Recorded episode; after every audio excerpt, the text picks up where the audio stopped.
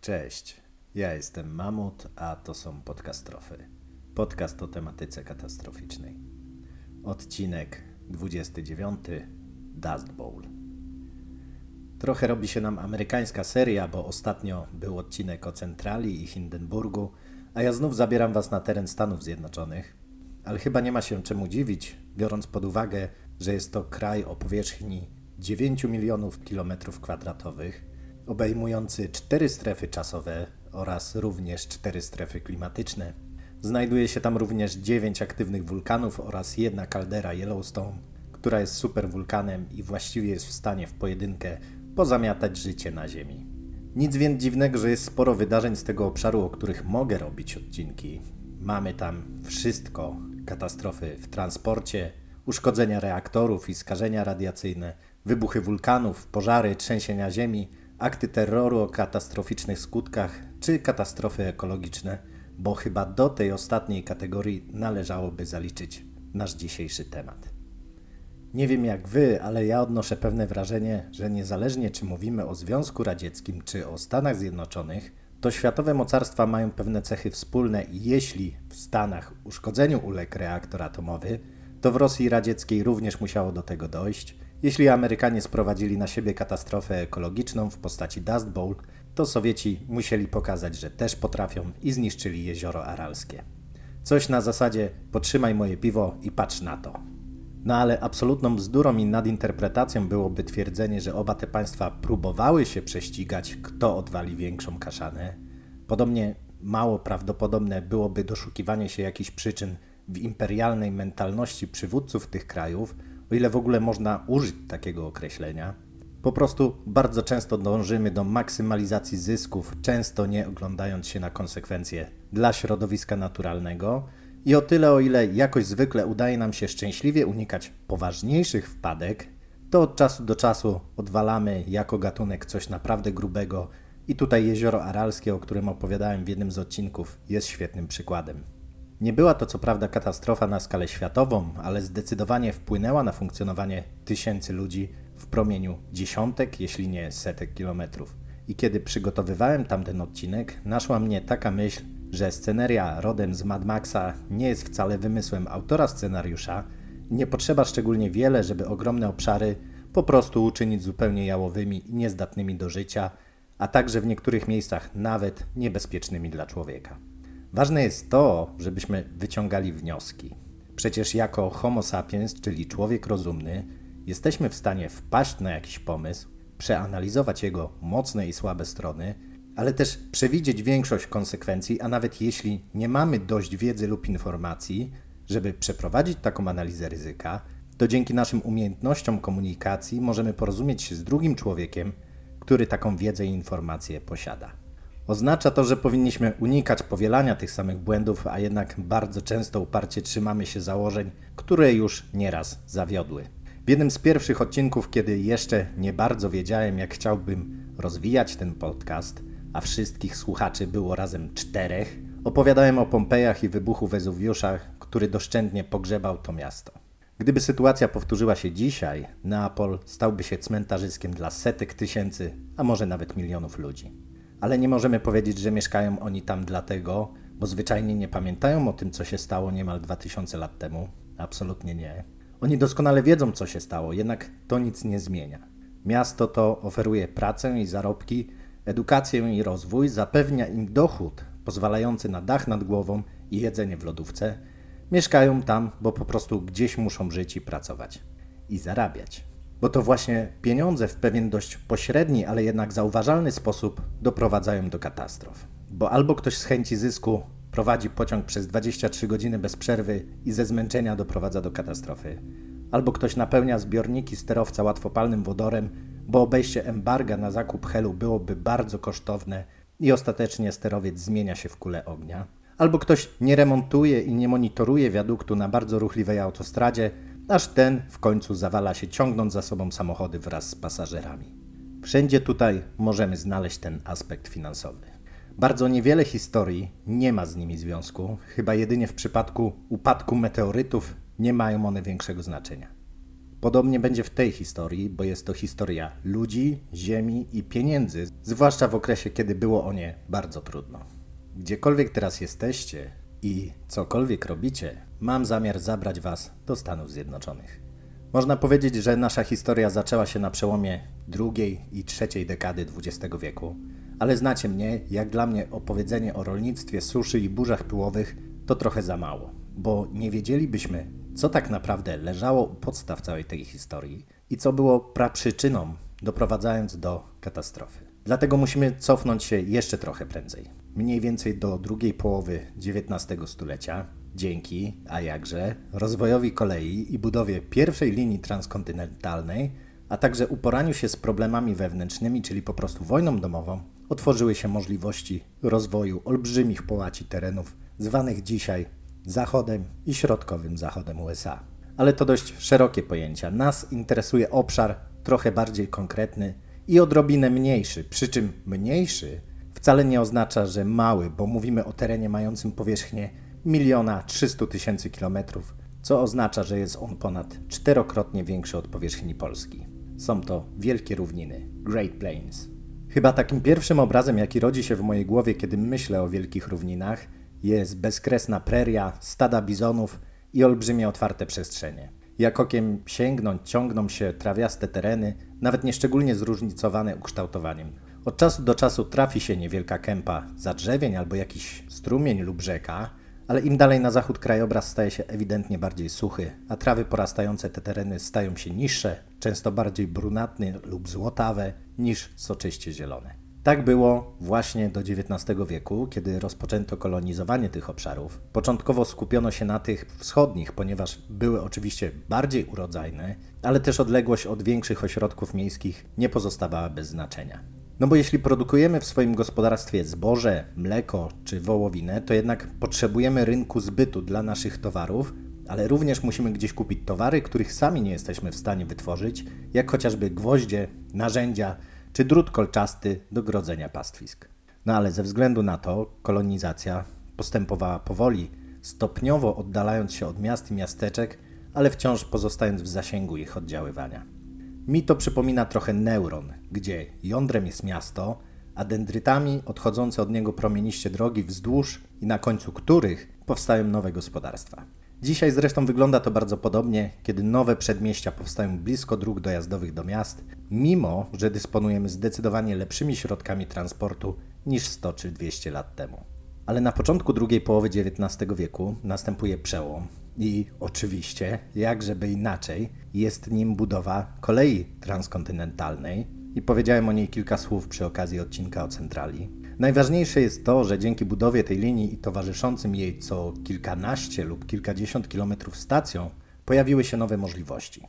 Każda stacja stawała się punktem, który promieniował na bliższą i ciut dalszą okolicę, dając możliwość zbytu lub kupna towarów. Od tego momentu można było zakładać farmy zdecydowanie dalej, bo jeśli na przykład ktoś hodował krowy przeznaczone na mięso, to mógł je spędzić do najbliższej stacji, gdzie zostały załadowane na wagony i wysłane do rzeźni zwykle znajdującej się w pobliżu jakiegoś większego miasta. Gdyby miał je tam pędzić ze swoich pastwisk oddalonych o wiele kilometrów, to koszt takiego przedsięwzięcia powodowałby, że hodowla mogła stać się nieopłacalna. Ale dzięki transportowi kolejowemu odległość przestała odgrywać decydujące znaczenie. Tym sposobem kolonizacja Zachodu zaczęła nabierać tempa. Ale bez przesady, mimo że perspektywa rzucenia wszystkiego i wyjechania w nowe miejsce może wydawać nam się kusząca, to jednak mając niewiele własnego majątku, którym można spieniężyć, żeby zacząć gdzieś od nowa, jest po prostu ciężko. Więc w pierwszej kolejności inwestowali tam ludzie, którzy nie byli zwykłymi osadnikami, tylko stać ich było na zakup ziemi, bydła i zatrudnienie ludzi, którzy będą dla nich pracować. Kiedy już takie wielkoobszarowe gospodarstwa zaczęły funkcjonować, to przyciągały chętnych do pracy ludzi z nizin społecznych. No ale powiedzmy sobie szczerze, dostępność ciężkiej i słabo płatnej pracy nie jest jakoś szczególnie motywująca, żeby porzucić wszystko i wyjechać na zachód. Potrzebne było coś jeszcze. I to coś jeszcze, na krótko przed swoją śmiercią pod Little Big Horn, znalazł generał Custer. To coś w układzie okresowym pierwiastków znajduje się pod nazwą aurum, ma liczbę atomową 79, a po polsku nazywamy to złotem. Zadziwiający metal, który generalnie jest dość średnio przydatny w przemyśle, ale potrafi wpływać na zachowanie człowieka.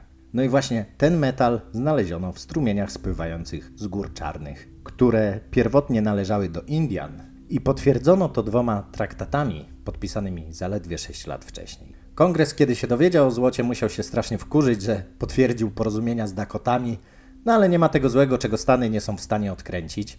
Skoro Custer podczas działań prowadzonych w Dakocie odkrył w 1874 roku już to złoto, no to nie można było pozwolić, żeby się zmarnowało i bardzo szybko w okolice Black Hills zaczęli ściągać osadnicy liczący na łód szczęścia i szybkie wzbogacenie się. Powstało wtedy legendarne miasto Deadwood, którego populacja szybko osiągnęła 5000 mieszkańców, a słynęło ono z wydobycia złota, ale też bezprawia, prostytucji, morderstw i napaści. Można śmiało powiedzieć, że to właśnie to miasto było pierwowzorem dla wszystkich serialowych i filmowych miast Dzikiego Zachodu. No ale Indianom bardzo nie podobało się to, że ktoś na terenie ich świętych gór postanowił sobie kopać, więc napadali na osadników i górników, ale w tym momencie byli już na przegranej pozycji. Oczywiście możemy sobie opowiedzieć o szalonym koniu i bitwie pod Little Bighorn, a właściwie nad, bo nazwa tej bitwy wzięła się od rzeki, która przepływa w pobliżu, ale dla naszej historii nie ma ona aż takiego znaczenia. Był to po prostu ostatni zryw Siuksów, Dakotów i kilku innych plemion przeciwko władzy Stanów Zjednoczonych, ale byli oni już na przegranej pozycji. To, co jest dla nas ważne, to fakt, że kongres już wcześniej planował zepchnąć rdzennych mieszkańców do rezerwatów i w chwili powstania Deadwood w okolicznych rezerwatach mieszkało już ponad 3000 Indian, głównie z plemienia Dakota i Siuksów. Można powiedzieć, że byli trochę na garnuszku USA, bo rząd zapewniał im wyżywienie, niby rekompensując im to, że po odebraniu ich rodzinnych ziem nie mogli oni polować ani zdobywać pożywienia w jakikolwiek sposób. Oczywiście to tylko część prawdy, bo jest to bardzo dobry sposób, żeby namówić kogoś, żeby zrobił to, na co nie ma najmniejszej ochoty. Więc z jednej strony albo wejdziecie do rezerwatu, gdzie dostaniecie jedzenie, albo czeka was śmierć z głodu, bo polować nie ma gdzie, a nikt Indianina nie zatrudni, bo niechęć wśród kolonizatorów do rdzennych mieszkańców była ogromna. No ale ktoś może zapytać, jak to nie było gdzie polować? Przecież wielkie równiny to ogromny teren, na którym żyły miliony bizonów, więc jeden taki zwierzak wystarczyłby całej grupie na długie tygodnie. Czas przeszły doskonale pasuje do tej sytuacji, bo w omawianym przez nas czasie już nie żyją. Kiedy Caster umiera podczas swojej ostatniej bitwy, bizonów zostało już tylko kilka tysięcy, a za 14 lat zostanie ich około 300 sztuk w USA i następnych 550 w Kanadzie. Gatunek ten stanął na granicy wyginięcia i był to efekt polowań. Po pierwsze na skóry, które stanowiły sporą wartość, a zastrzelenie bizona z broni palnej nie stanowiło wielkiego problemu, więc było to łatwe źródło dochodu. Po drugie, rząd USA zachęcał do polowań, żeby właśnie ograniczyć Indianom dostęp do ich tradycyjnych źródeł pokarmu, żeby zmusić ich do przejścia do rezerwatów, gdzie zdecydowanie łatwiej będzie ich kontrolować. Po trzecie, strzelali do nich rancherzy, którzy zainteresowali byli głównie swoimi gospodarstwami i bizony były problemem. Zupełnie nie zwracały uwagi na granice wyznaczone przez ludzi i niszczyły ogrodzenia pastwisk, a także zjadały i zadeptywały trawę, która zdaniem farmerów powinna pozostać do dyspozycji ich krów. Należało się więc tego problemu pozbyć. Dochodziło do takich sytuacji, że dla rozrywki strzelano do bizonów wprost z jadącego pociągu, a ich cielska pozostawiono, żeby zgniły, bo nie było sensu zatrzymywać się, żeby ściągnąć skórę. Zresztą nawet kiedy był na to czas, bo polowano z konia, to i tak nie zawsze to robiono. Rynek szybko nasycił się skórami, ich ceny bardzo mocno spadły, więc szkoda było marnować czas na dość ciężką i pochłaniającą sporo energii czynność, jaką jest skurowanie. Ewentualnie wycinano jedynie ozór, który był, można powiedzieć, mięsem delikatesowym. Bizony zniknęły, było pozamiatane. Ale dlaczego mówię o bizonach? Jeśli ktoś uważa, że ekosystemy są proste, to może mieć rację, jeśli chodzi o rybkę w słoiku z wodą. Natomiast jeśli mówimy o ekosystemach naturalnych, to ich stopień skomplikowania jest ogromny i eliminacja z tego równania jakiegoś czynnika może zaburzyć ich funkcjonowanie w bardzo dużym stopniu. Bo to nie jest tak, że bizon sobie łaził, żarł trawę i na tym ograniczała się jego rola. Poza tym w tym zdaniu, które wydaje się banalnie proste, jest zawarta część roli bizona, która była dość ważna. Bo owszem, łaził. Łaziło ich miliony. Miliony bizonów łaziło i ryło kopytami prerie, wgniatając w glebę nasiona traw, wzruszając i napowietrzając wierzchnią warstwę, dzięki czemu nasiona po pierwsze nie były wywiewane przez wiatr, a po drugie znajdowały dogodne warunki do wzrostu. A kiedy trawa urosła, to przychodził następny bizon i ją zjadał. I miało to swoje znaczenie. My kosimy trawę, żeby się zagęszczała i tworzyła zwartą murawę. Dokładnie to samo robiły bizony, zgryzając kępy traw. Powodowały, że trawa zamiast konkurować o światło i rosnąć wzwyż, mogła się spokojnie rozrastać na boki, będąc dobrze nasłonecznioną, przez co tworzyła bardziej zwartą okrywę dla gruntu, ale też miała gęstszy system korzeniowy. Zapobiegało to wywiewaniu drobinek gleby, a także ograniczało parowanie wody, której na prerii wcale nie jest tak dużo. No a wszystko to, co weszło pyskiem, musi z bizona wylecieć drugim końcem, czyli mówimy o odchodach. Odchodach, które nawoziły wielkie równiny i to w całkiem pokaźnej ilości, jeśli weźmiemy pod uwagę, ile zwierząt je produkowało. A nawet jeśli bizon padł, to został pożarty przez padlinożerców, którzy też wydalali to, co zjedli, i tym sposobem domykał nam się obieg materii w ekosystemie. Dlatego też, kiedy produkujemy żywność, zbieramy plony i wywozimy je do miast, to koniecznym staje się nawożenie pól, żeby wszystkie mikroelementy, które zostały zużyte przez rośliny w trakcie wzrostu, zostały ponownie dostarczone na pole. I nie ma znaczenia, czy jest to produkcja przemysłowa, czy ekologiczna, bo w obu przypadkach nawożenie jest koniecznością, a jedyna różnica polega na zastosowanych nawozach, bo w pierwszym przypadku będą to nawozy sztuczne, natomiast w drugim będą one pochodzenia naturalnego. Więc kiedy wybito bizony, zapowiadała się nam już gruba katastrofa ekologiczna. Ale udało się. Zupełnie przypadkiem i niecelowo opóźnić ją na jakiś czas. Miejsce bizona w ekosystemie zajęło bydło, które przez cały rok było wypasane pod gołym niebem, więc żyło sobie w stanie półdzikim, robiąc dokładnie to, co bizony, czyli chodząc, jedząc i wydalając. Jedynym minusem było to, że bydło ostatecznie trafiało do rzeźni i było zjadane przez ludzi, więc pewna część materii została usunięta z równania. Jednak mimo wszystko na negatywne skutki tego typu gospodarki trzeba by czekać dość długo. No ale nie lubimy czekać, więc proces ten przyspieszono. Okej, okay, nie zrobiono tego celowo, bo nikt nie miał zamiaru zmienić obszaru wielkich równin w jałowe pustynie, jednak chyba bardziej liczą się efekty, a nie chęci, bo jak wiadomo, chęci stanowią materiał do brukowania piekła. Po kilkudziesięciu latach wchodzimy w trzecią dekadę XX wieku. Myślę, że to ważne, żebyśmy zdali sobie sprawę, że to nie było wcale tak dawno temu.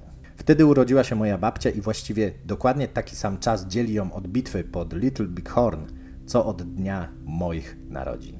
Ale wróćmy do Stanów lat dwudziestych. Obszary wielkich równin wciąż nie są zagospodarowane w jakimś ogromnym stopniu. Są tam wprawdzie pojedyncze miasta, kopalnie i rancza, ale mimo wszystko ogromne połacie terenu leżą odłogiem, a mogłyby przecież przydać się na przykład w produkcji żywności. Już od 60 lat obowiązywał Homestead Act, jednak do tej pory nie był on jakoś szczególnie wykorzystywany ze względu na toczące się walki z Indianami zarówno na polach bitew, jak i te na salach sądowych. Jednak sytuacja się zmieniła. Większość Indian, którzy pamiętali życie poza rezerwatami, już wymarła i można było spokojnie gospodarować ich ziemią. Więc na czym ten Homestead Act polegał?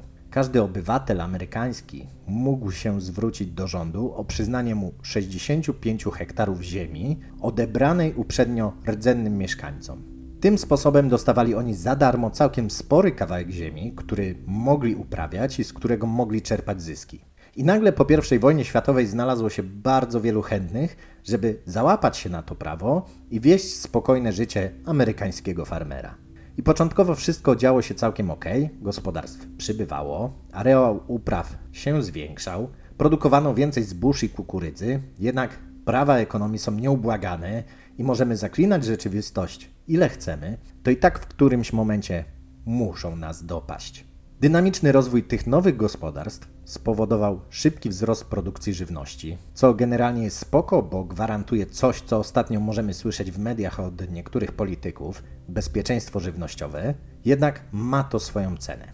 Wysoka podaż powoduje spadek cen towarów na rynku. I to zupełnie naturalny mechanizm. Ale jeśli ceny towarów sprzedaży detalicznej spadają, to po jakimś czasie również skupy zboża czy żywca będą proponować rolnikom niskie ceny skupu.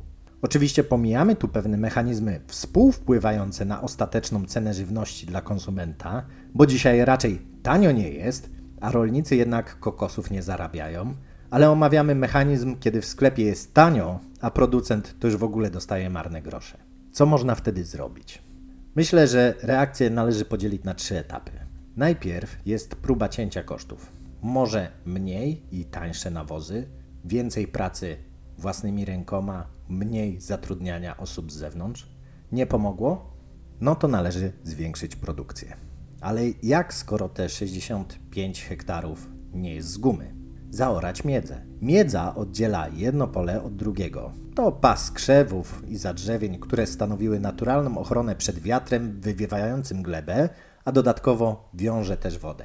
No ale jak mus to mus, zawsze to trochę więcej wyprodukowanej żywności, więc w ostatecznym rachunku będzie to kilka dolarów więcej. Następny etap to już sprzedaż ziemi sąsiadowi, który może miał jakieś rezerwy finansowe i dzięki nabyciu sąsiednich pól i ich konsolidacji chce znacząco zwiększyć swoją produkcję. Powstają ogromne połacie monokultur kukurydzy, pszenicy i innych zbóż, nieprzedzielone nawet jedną miedzą i nie widać ani jednego drzewa. Krajobraz nudny i monotonny jak flaki z olejem, trochę jak u mnie na Kujawach. No ale tu jeszcze nic szczególnie katastrofalnego się nie dzieje. Może i zwiększa się areał pól uprawnych, drobne zwierzęta nie mają gdzie się schronić i rozmnażać i znikają z krajobrazu, jak nasze zające, ale generalnie nie widać jakichś katastrofalnych skutków. Wszystko dzieje się jak do tej pory, rośliny rosną przynosząc jakieś tam zyski. Niezbyt żyzne równiny okazały się być całkiem dobrym źródłem żywności.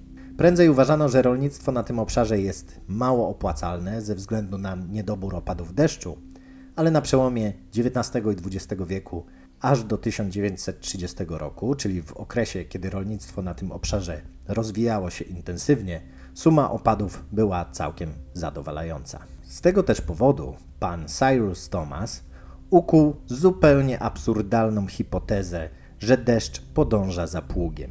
Na czym miało to polegać? Zdaniem Tomasa, intensywna uprawa roli zwiększała parowanie wilgoci z gleby, co doprowadza do formowania się chmur i generuje opady nad tym uprawnym obszarem.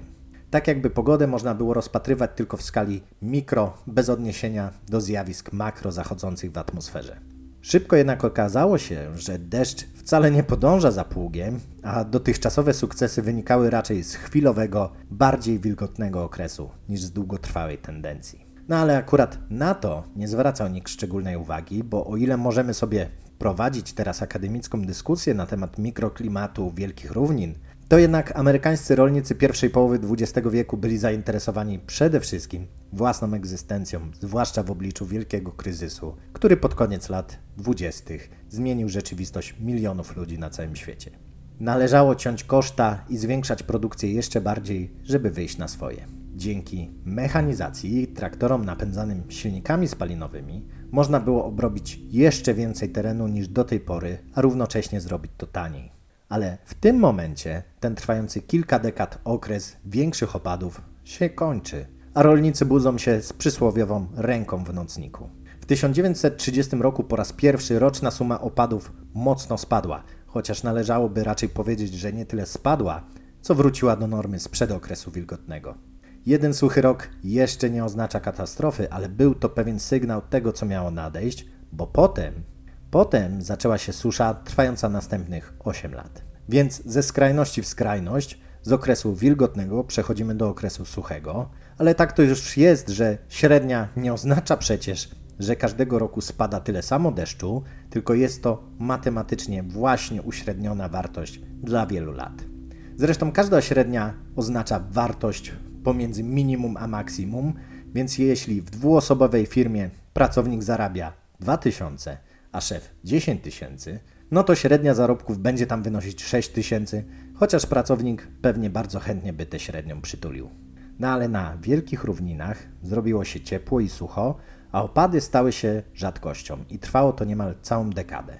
Te rekordowo wysokie temperatury i niskie opady powtórzą się dopiero w 2019 roku, czyli po niemal 90 latach. No a co się stało na polach? W sumie to nic. No bo nic nie chciało rosnąć z powodu niedoboru wody. Głęboka orka mechaniczna powodowała, że nawet głębiej zalegająca wilgoć odparowywała i ziemia zamieniała się w jałową pustynię. Tutaj miały o sobie przypomnieć konsekwencje wszystkich wcześniejszych decyzji, bo wyobraźcie sobie, co dzieje się z wysuszoną glebą. Zmienia się w proch i pył. A teraz dodajmy do tego ogromne jednorodne pola, których już od wielu lat nie przecinają żadne miedze, zadrzewienia, nawet głupie murki czy cokolwiek. I właśnie na długości ponad 3000 km od Edmonton w Kanadzie do Houston na południu USA nie ma praktycznie nic, co mogło stanowić jakąś barierę dla wiatru. Nie było innej opcji. Musiało dojść do sytuacji, kiedy silne wiatry podrywały wierzchnią wysuszoną warstwę gleby i niosły ten pył na duże odległości pod postacią burz piaskowych, nazywanych tam dasterami. Kraina, która jeszcze nie tak dawno karmiła praktycznie cały kraj i była jego rogiem obfitości, zmieniła się z miski pełnej zboża na miskę pełną kurzu, czyli Dust Bowl. Ale powolutku. Pierwsze dastery pojawiły się na przełomie 1931 i 1932 roku i było ich wtedy 14. W następnym 1933 roku już 38, a jeszcze rok później 110. To, że nie dało się już niczego uprawiać, nie miało w tym momencie już tak wielkiego znaczenia.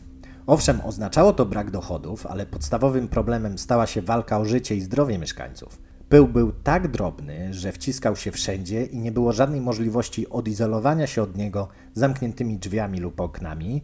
Jedynym sposobem okazało się rozwieszanie w futrynach mokrych prześcieradeł, które w pewien sposób filtrowały cząsteczki kurzu.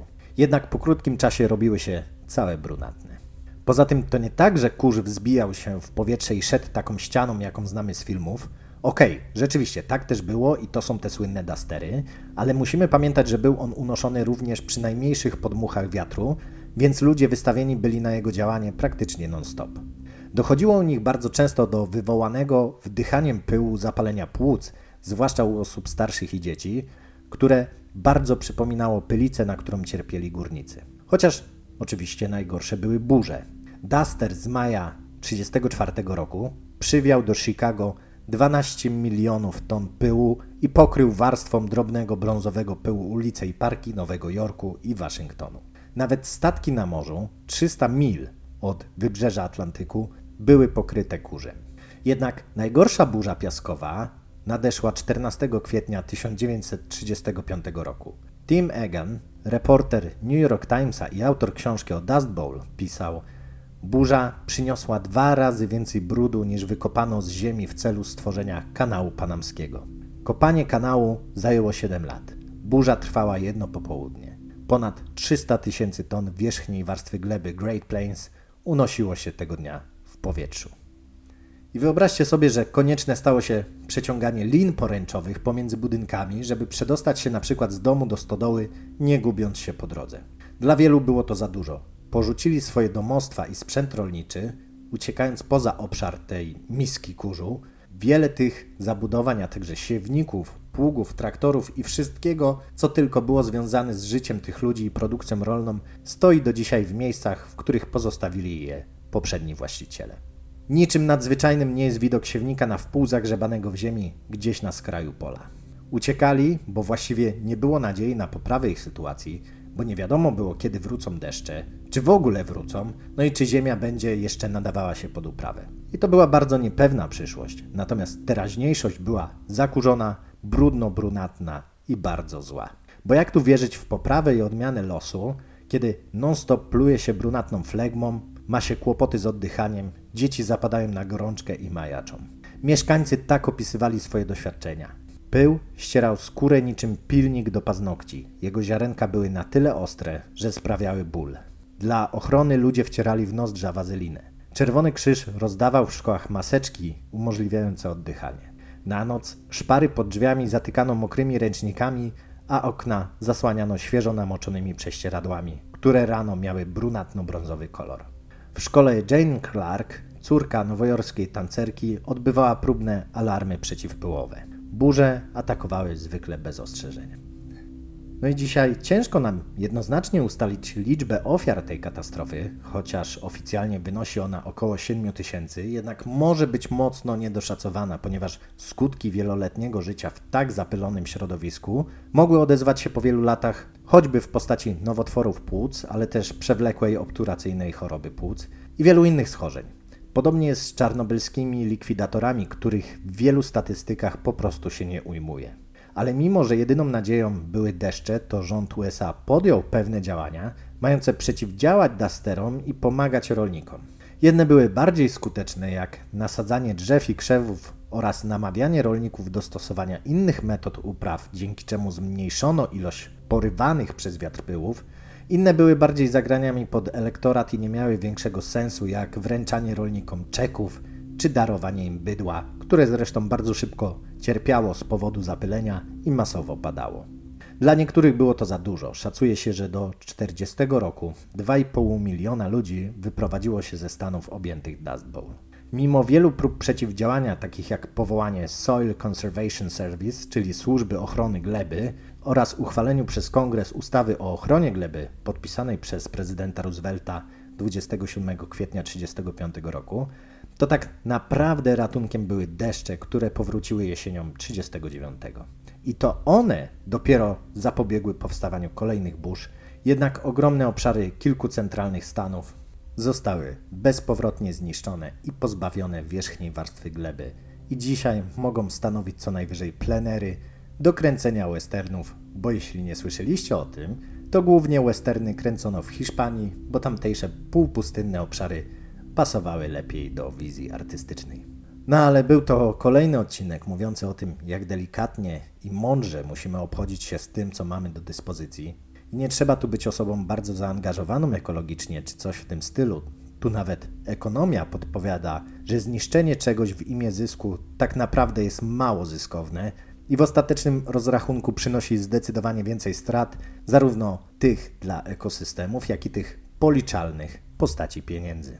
Jesteśmy tak naprawdę jednym z dwóch gatunków, który niszczy środowisko, w którym żyje, a jaki jest ten drugi gatunek, to na pewno wspomnę kiedyś przy okazji. Chyba, że już wiecie, to dajcie znać, więc przy okazji zapraszam Was na stronę podcastów na Facebooku czy Instagramie, a jeśli macie ochotę wesprzeć mój kanał, to oczywiście znajdziecie mnie na patronite.pl ukośnik mamut. W ramach ciekawostki warto wspomnieć, że w filmie Interstellar na samym początku o burzach piaskowych opowiadają naoczni świadkowie dasterów z lat 30. To tyle jeśli chodzi o tę katastrofę. Do usłyszenia.